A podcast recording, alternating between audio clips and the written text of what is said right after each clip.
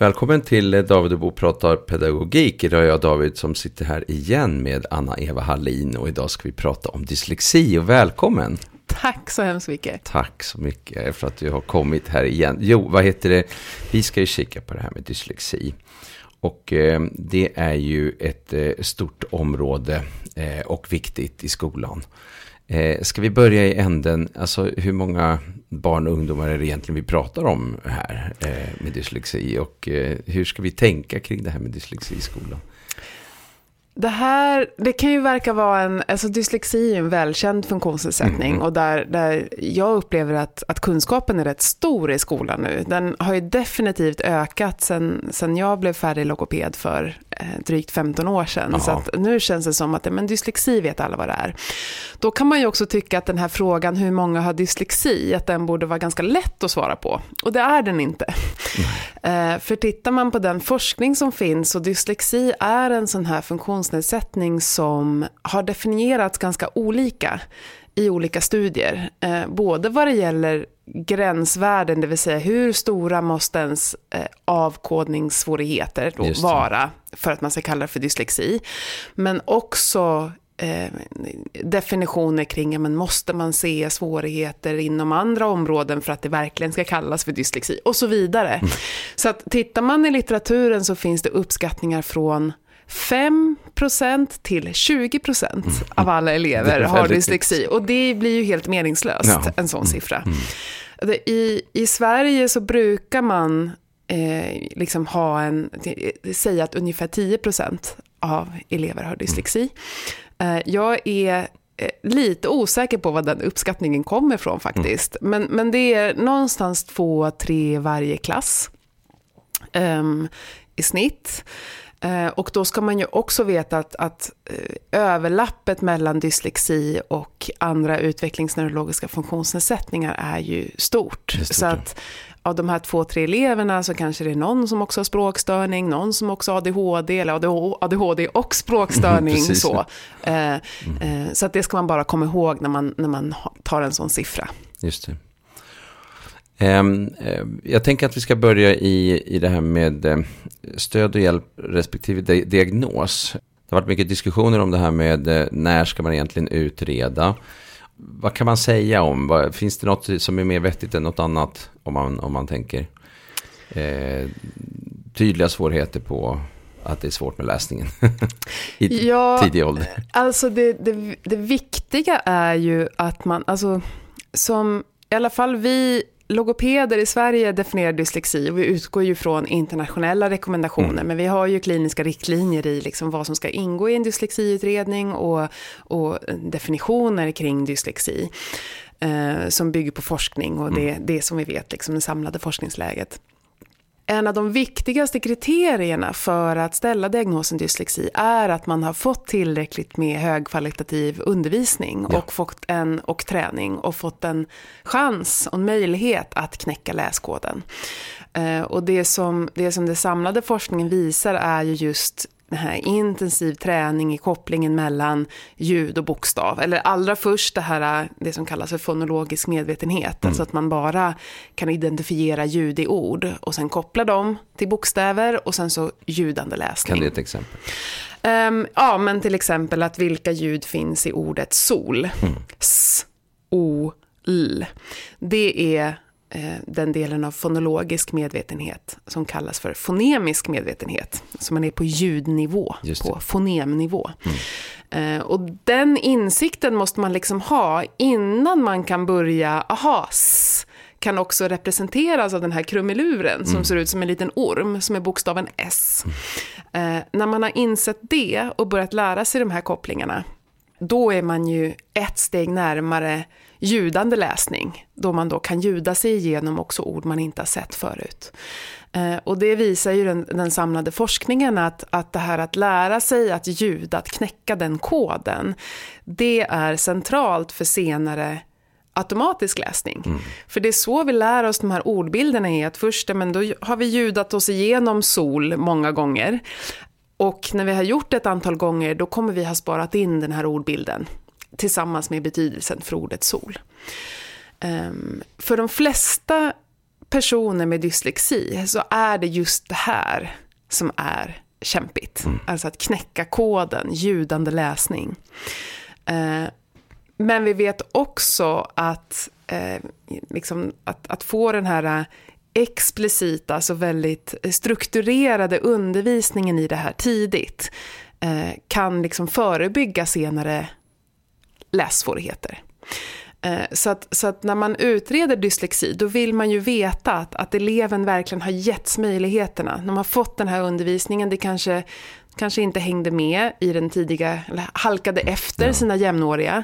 Då vill man veta att ja, men det har satts in några sådana här intensivläsperioder eh, som inte heller har gett så stor effekt som man har önskat. Och då kan man kanske börja tala om funktionsnedsättningen dyslexi.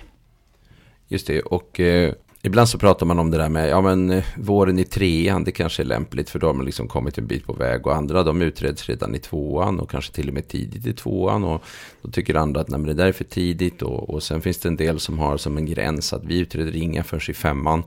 För att då måste vi ändå göra om det inför nian och sådär. Hur, hur ska man tänka när det gäller det där och skolan? Som sagt, att, att man har fått tillräcklig chans att, mm. att liksom lära sig tillräckliga insatser är ju det centrala. Jag tror i, i våra logopedernas riktlinjer, om jag inte minns fel, så säger vi våren i trean. Just för att det är ändå innan, alltså då eh, man då har förhoppningsvis fått tillräckligt med eh, tillräckligt med träning och insatser, men det är också så att man kanske då får en, eh, om man har dyslexi, inför fyran då, ju, då man förväntas läsa för att lära, textmängderna ökar och det liksom blir en viktig, att, att då få en förståelse för och att omgivningen förstår att nej men här, är det, här behövs det fortsatt mer stöd, man kanske parallellt behöver arbeta med assisterande teknik samtidigt som man också fortsätter träna läsning såklart. Um, att, det, att det kan vara bra. Att säga att vi utreder aldrig förrän i femman bara för att det finns högskoleprovsregler som säger att då måste vi mm. ändå, alltså för det har med högskoleprovets ja. regler mm. att göra. Det som, som liksom strikt regel tycker jag att det är helt knasigt. Mm. Det ska inte styra, det är inte högskole, ett möjligt högskoleprov framåt i tiden som ska styra när man gör en utredning, det är behovet som ska styra. Um, och här tänker jag att jag håller absolut med. Är en, en elev med, med, så, där det är väldigt specifikt, där det, är just avkodningen och stavningen som är bekymret. Inga andra oro kring inlärningssvårigheter, ingen oro kring språkstörning. Allt funkar om man sätter in liksom dyslexiinsatser. De får lyssna istället för att läsa, mm. ha tillgång till stavningsprogram, stöd i att använda det och lästräning och alla är nöjda, då kan man absolut vänta. Det finns inget i, liksom med en diagnos i sig egentligen som är jätteviktigt, förutom att för vissa kan det vara väldigt viktigt för självkännedom. Man vill veta varför mm. det är så himla svårt mm. jämfört med sina jämnåriga. För det är ju klassiken att man känner sig att man är dum i huvudet. Ja, men precis. Mm. Och man kan behöva ha en, ha, få det förklarat av någon som kan det här och som jobbar med det här och får se svart på vitt. För i en logopedutredning ingår det ju också alltid en, en liksom att man kollar språket eftersom läsning är en språklig aktivitet. Mm, mm. Och att kunna få se det, men titta vad bra resultat du fick på det här. Mm. Här har du verkligen en styrka. Hörförståelsen är jättebra. Det är just det här med avkodning. Och att, att liksom få prata med det och få bekräftelse på det man upplever kan vara jätteviktigt. Eh, även om man är yngre än i femman. Just. Men ännu viktigare är ju det här om det faktiskt är dyslexi och något annat, vilket ju är rätt vanligt. Ja. Och att då vänta till typ femman. 50 procent eller någonting Ja, det kan vara som man tänker, ja, alltså 50 procent av dem med språkstörning har dyslexi. Mm. Eh, omvänt så är det, återigen, det finns ett spann, men mellan 20 och 45 ja. eller 20 mm. och 50 procent av mm. dem med dyslexi har också språkstörning. Mm. Och om man då, och det är väldigt vanligt att det är avkodningssvårigheterna som syns. Mm. Det är det som märks, att man inte knäcker koden. Och de här språkliga svårigheterna är dolda mm. och kanske faktiskt inte har uppmärksammats. Om man då säger att man rutinmässigt alltid väntar till femman eller sjuan eller stadiebyte eller vad det är med en dyslexiutredning då riskerar man ju att missa en språkstörning mm. som kanske, där eleven kanske hade behövt den typen av stöd också. Man kanske säger, men vi har ju satt in, du får lyssna istället för att läsa, mm. det är toppen. eleven förstår inte det den lyssnar till. Nej. För att den har också en språkstörning. Det. Och det här, de här eleverna kan verkligen flyga under radarn. Och, och därför så finns det en stor fara med att säga som en regel att vi utreder aldrig förrän äldre. Nej. Eh, så det är det som jag oroas för. Men självklart finns det också grupper med elever, som jag sa, där liksom, det är väldigt specifika svårigheter. Som jag sa, jag upplever att kunskapen om just funktionsnedsättningen dyslexi är relativt hög i den svenska skolan idag. Den, liksom, det finns en grund eh, en grundförståelse och det finns också god tillgång till den typ av assisterande teknik som eh, elever med dyslexi ofta behöver för inlärning. Och då tänker du på uppläsning? eh, Uppläsning, talsyntes, ehm, ehm, ja, inlästa böcker, stavningsprogram. ehm, eh, som, det, det, det är kanske någonting du har tänkt att vi ska prata om, men just med assisterande teknik, alltså tillgången är väldigt hög. Mm.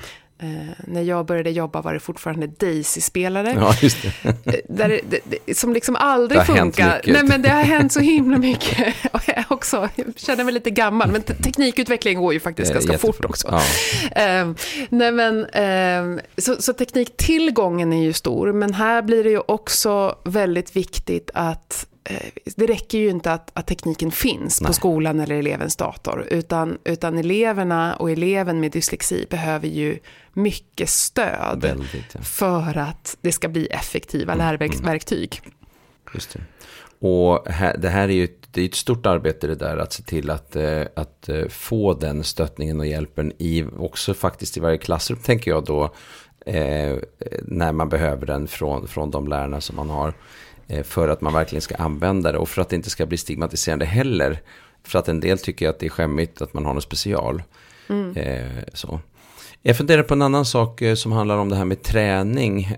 Det finns ju en del evidensbaserade träningsprogram för att jobba upp det här med Bravkod till exempel och det finns andra. Ehm, eh, när ska de sättas in och, och hur ska man tänka kring dem? För de fungerar bra för vissa men de fungerar ändå inte 100% liksom. Nej. Som det är med allt sånt typ. Nej men så är det ju med allt. Jag tänker att man eh, har en elev svårt med just den ljudande läsningen. För det är ju det som de här träningsprogrammen tränar. Alltså väldigt systematisk sammanljudning och försöka automatisera det.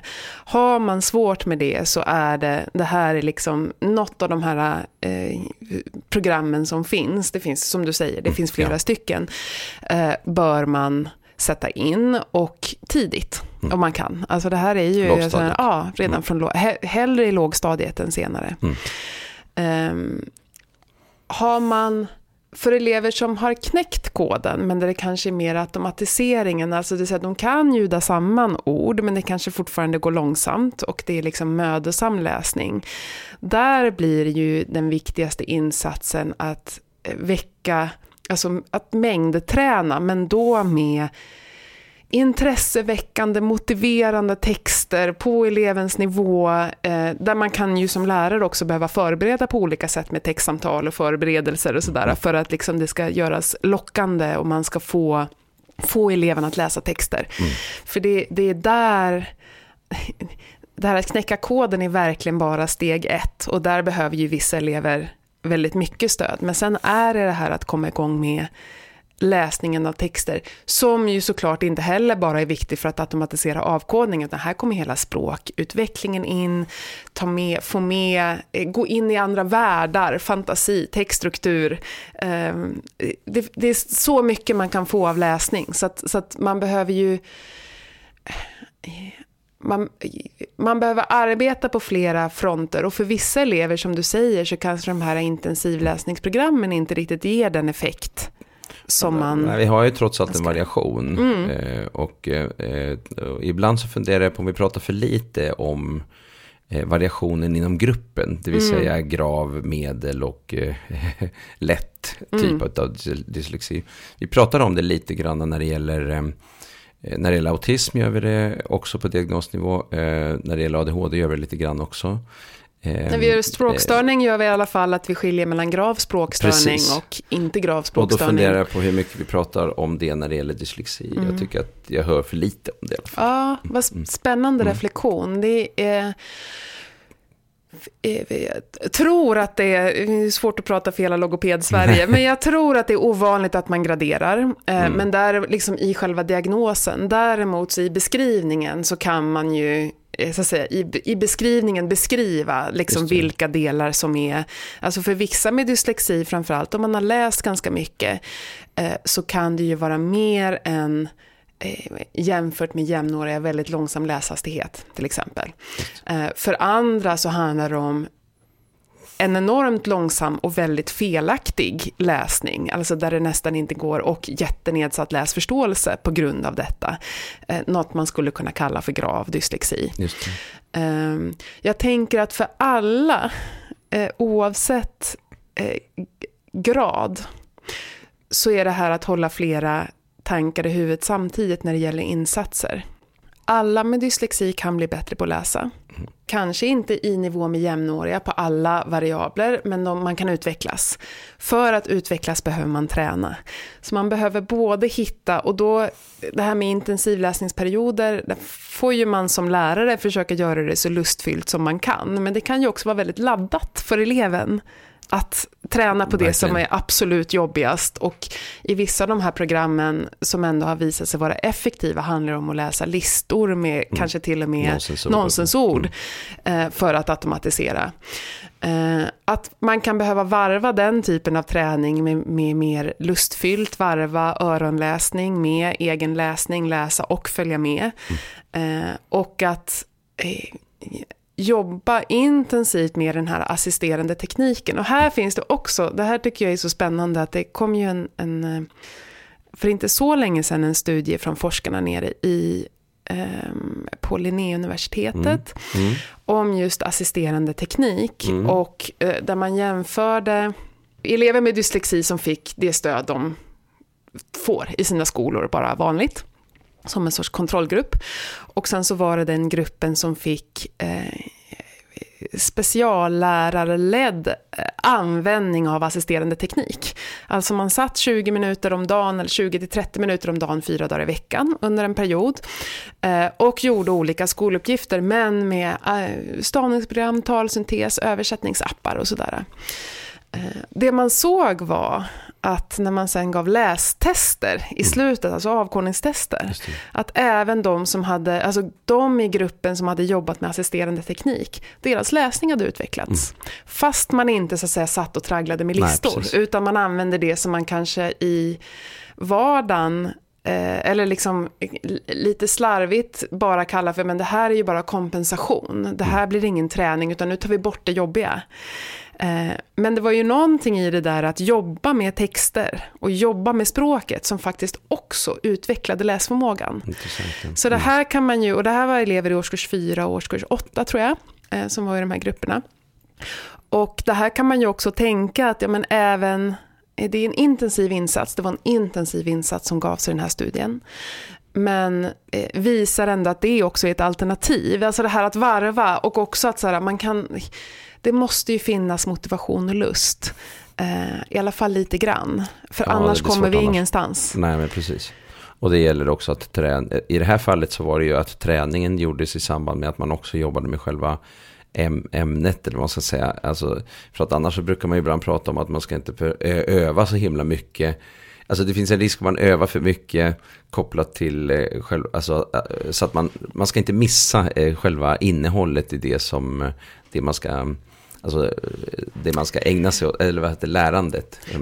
Får jag uttrycka det på Ja. ett annat sätt? Jag brukar säga så här, skilj på lästräning och kunskapsinhämtning. Bra. Eh, alltså alla med dyslexi behöver träna på att läsa, Mm. men man kanske inte ska träna på den här biologitexten eh, i, i sin lärobok, eller i, om man har det. Det, Eller, man ska inte, man, där det också är svårt språk, nya ord Mm. och fokus ska vara på att lära sig om ringmaskar, eller vad det nu Mm, nej, kan precis. vara. Eh, utan då ska man lästräna eh, på någonting som man har valt själv kanske, lustfyllt eller eh, eh, någonting som, som i sig är mer motiverande och få lära sig att använda effektiv assisterande mm. teknik när man ska läsa de där tio sidorna i Just biologiboken. Det. det är väldigt viktigt.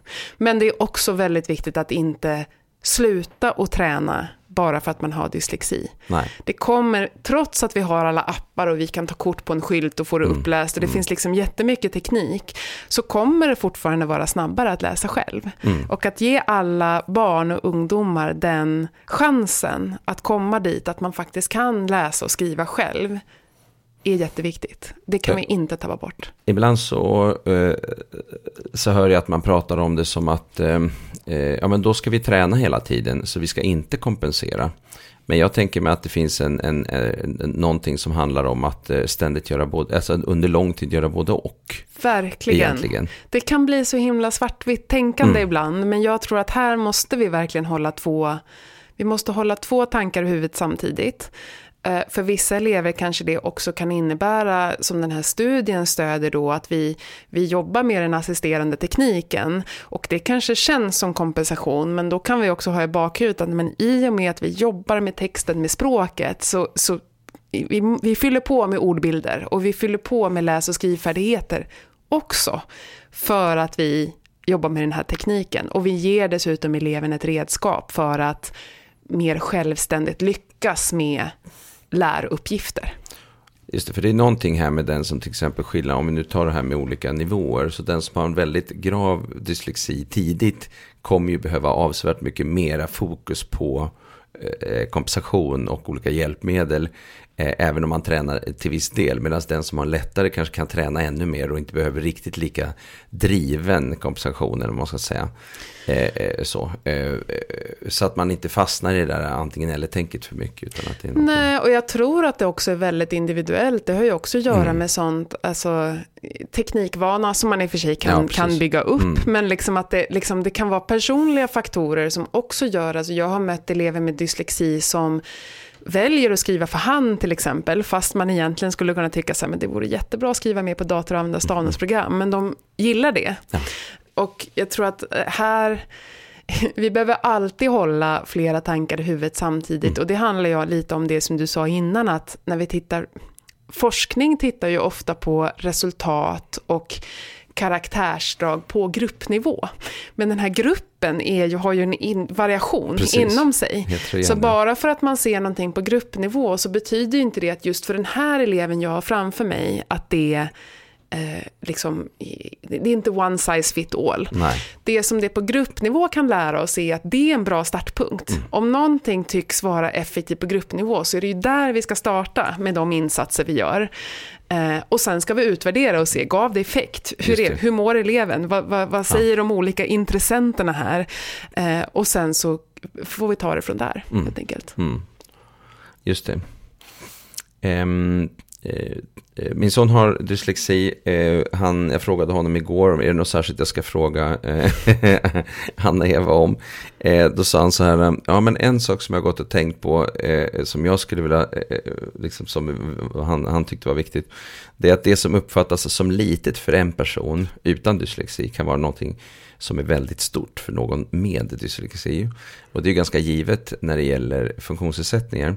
Men då tog han eh, ett exempel och det var det här med instruktioner. Mm. Eh, att eh, att man läser och så kan man tolka fel. Mm. Eh, och då blir hela uppgiften fel. Mm. Man ska skriva en uppsats eller någonting mm. sånt där. Och då tänker jag så här att ibland så, så ger man eh, möjlighet till uppläsning och annat bara inom vissa områden. Men tänk inte på andra områden. Och ibland har vi också fått texter på liksom, papper när man känner att men här behövde vi få det på inläst och så har vi inte fått det liksom mm. inläst. Och, sådär. Och, och, nu har det kommit tekniker med OCR-teknik och sånt där. Men det finns en mängd sådana här typer utav, utav situationer som är betydelsefulla. Hur ska man som lärare liksom tänka med en klass med, med, med, med 30 personer? Alltså, finns det något, vad är det för olika viktiga saker i klassrummet som, som, eh, som du har sett som är betydelsefulla att eh, tänka på när man jobbar och har, eh, eller har elever med dyslexi i sin klass? Det här, ja men eh, till, inte bara tillgång men också stöd i att använda assisterande teknik. Mm. Eh, liksom, och, och i, i, i, så många kontexter som möjligt. Alltså även då eh, den här, den här instruktionen. Men när det gäller instruktioner, och det här, det här dockar ju in i det vi pratade innan om, om elever med språkstörning också. Instruktioner så enkla som möjligt, både skriftligt och muntligt. Mm. För där tänker jag att om man också får, inte, inte, det är inte bara skriftligt, för att det riskerar att hindra för någon med dyslexi som kanske gör ett litet avkodningsfel och så har man missförstått allting. Mm. Men inte heller bara muntligt, för att då är det här språket som, som snabbt försvinner. Och där är det ju också så att många elever med endast dyslexi har också vissa svårigheter med korttidsminne och mm. arbetsminne, vilket att gör att det här informationspackade instruktion, muntliga instruktioner kan också liksom försvinna. liksom, ja, men mm. verkligen försvinna och vara, vara svåra att komma ihåg. Mm. Fast man inte har en samförekommande språkstörning. Um, så, att, så att här blir det liksom visuellt stöd kan vara, för den typen av uppgifter kan vara väldigt viktigt även för en, en person med dyslexi. Och jag tyckte att det var väldigt insiktsfullt av honom att säga det här med att det som uppfattas som mm det som uppfattas som litet av en annan kan vara väldigt stort för en själv. Mm. Eh, det kan ju handla om, och när man som logoped och jag som har gjort kanske 400 språkläs och skrivutredningar eh, och sett hela spektrat, mm. att eh, liksom även även någonting som jag som vuxen och som jobbar inom det här området kan tycka är så här, jo men jag ser att det är dyslexi, men det är, så här, det är en långsam läshastighet. Mm. Eh, och god läsförståelse, bra språklig förmåga, jag är inte orolig för Nej. att med, med, med ganska lite insatser så kommer det här funka bra. Jag känner mig liksom trygg i det. Eh, men att för eleven själv så kan det här att aldrig hinna klart inom den utsatta tiden, eller känna ansträngningen det tar att ta sig an en text eller till och med bara se på en bok kan ju vara oerhört stor. Mm. Och minst lika stor för den där eleven som jag själv kanske känner mig lite orolig över. Oj, här behövs det, kommer det behövas väldigt mycket stöd i klassrummet av alla inblandade för att det ska funka. Men känslan hos de här två helt olika eleverna kan ju vara ganska likartad just faktiskt. Det, just det. Många får ju muntliga prov eh, istället för skriftliga då som, som en, en slags, ja, för att helt enkelt eh, se hur mycket eleven har lärt sig. Eh, jag tänkte på en sak där att eh, då ska man ofta på en kvart visa samma sak som de andra får liksom, eh, hålla på en timme med. Mm. Eh, det kräver ganska mycket av läraren tänker jag, att man också har, har koll på vad, vad, hur, hur, hur funkar eleven. Eh, jag kommer ihåg ett geografiprov eh, där eh, man skulle lära sig olika länder och städer och vi övade på det här med att man fick en stad och så ska man placera in den i ett land geografiskt på visuell karta. Och sen när man kom till provsituationen då, var det, då, skulle, då fick man en stad och så skulle man säga vilket land det var. Det var ju helt omöjligt. För det var ju en helt annan liksom, del i huvudet. så att det kan ju bli hur tokigt som helst. Um, um, finns det något mer som är viktigt att tänka på när det gäller examinationer och prov än kanske det här med muntliga eh, prov eh, eller kanske lite uppläsning och sådär? Jag tänker att en, någonting som, som jag ofta har diskuterat med lärare är kanske att inte ersätta skriftliga prov med muntliga, men ha det som man kan kalla för muntlig komplettering. Då man liksom både får, man skriver provet med de andra kanske med förlängd tid, men har man också, det här gäller ju också elever med språkstörning, där det kanske kan vara svårt att formulera sig, det är skrivsvårigheter gör att det blir väldigt kortfattat, eh, man kan ha, om man inte haft tillgång till hjälpmedel under prov, man kanske har missförstått något eller, eller så, ehm, att det kan kan vara ett bra sätt att, att det här, ja men det är bara en kvart, men det är en komplettering och det är den sammantagna bedömningen, man kollar liksom lite mer. Sen är det ju det här att om det handlar om att visa kunskap, och det är fokus. Det är inte fokus på att visa läs och skrivförmåga, utan fokus är på att visa kunskap. Så ska man ju få använda precis samma hjälpmedel och mm. samma teknik som man använder i alla lärsituationer vid examinationer. Eh, och det här är ju lättare sagt än gjort. Jag förstår också att det finns många utmaningar med det och liksom i prov, man ofta skriver man för hand. Nu på högskolan går vi ju, går vi ju och universitet ja. går vi över mer och mer till digitala examinationer, men jag tänker att i, i grundskola till exempel är det ju ofta att man har prov på papper fortfarande. Mm. Ja. Men att det här blir, det blir en lite konstig missmatchning här när man inte får tillgång till samma saker som man har haft under hela lärandet. Och sen ska man visa vad man kan. Det. Och det blir ju, det, där tror jag att det kommer ske en utveckling, men det blir i alla fall väldigt, väldigt viktigt att komma ihåg att den här orättvisan eller det här konstiga finns. Prata med eleven om det och hantera det. det. En sista sak som jag vill säga, eh, liksom om det gäller elever med dyslexi, det gäller även elever med språkstörning, är ju att ta reda på vad de själva tycker och tänker. Om sitt lärande, om lärmiljöerna, om de anpassningar som görs, om de, Alltså vi måste prata med eleven själv. Det är lätt att man som, som expert hamnar i eh, och med experter som menar i det här fallet både lärare, speciallärare, logopeder kanske som liksom finns, att vi med vår kunskap, vi har ju massa idéer om vad som kanske kan funka. Mm. Eh, men i slutändan så är det ju eleven själv. Och jag, jag, jag har en stark liksom, åsikt och en, en, tro att, att även ganska unga elever, alltså även lågstadieelever, kanske inte alla, där kan det vara lite mycket spring i benen och lite svårt då, eh, för, hos vissa eh, att, att, ha den här typen av sand. Man kan ha det, man kan ha det på en viss nivå, men liksom absolut från mellanstadiet och uppåt involvera eleven i diskussionerna. Just det, och jag uh, tänker att eleven sitter ju inte alltid med kunskapen om vad man kan behöva för hjälp eftersom eh, lärarna börjar ha mera kunskaper om vad det finns för hjälp. Så att, eh, att tillhandahålla det men samtidigt också involvera för det är ändå eleven som ska vara den som eh, ska vara med och göra, använda sig av det. Och eleven ska vara med i utvärderingar no. såklart. Eh, själv få säga vad, om man tycker att det har funkat men också med hjälp av data. Alltså det kan ju vara att eleven känner sig men det är fortfarande jättesvårt att läsa. Nej, men titta mm. här, så här bra läste du mm. innan vi gjorde det här men nu är staplarna så här höga. Att liksom involvera och visa.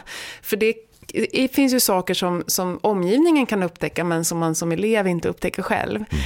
finns också ett jättefint material som jag vill avsluta med att rekommendera som heter Så här vill jag ha det i skolan. Mm. Och så här vill jag ha det på fritids, så här vill jag ha det på idrotten och så här vill jag ha det på musiken. Och det här materialet är ett jättefint samtalsunderlag mm. för elever i, i, egentligen i alla åldrar. Det är ganska omfattande så man kan behöva anpassa lite hur, hur liksom, om man tar allt eller väljer ut en del. Men det är eh, bildstöd till, visuellt stöd till och olika påståenden som man tillsammans med eleven kan prata om.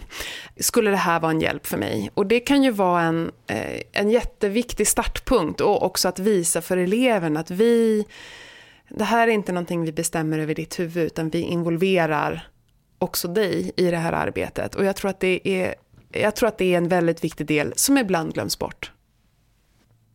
Tack så jättemycket för de orden. Vi avrundar där. Tack så jättemycket David. Tack för att du kom. Tack.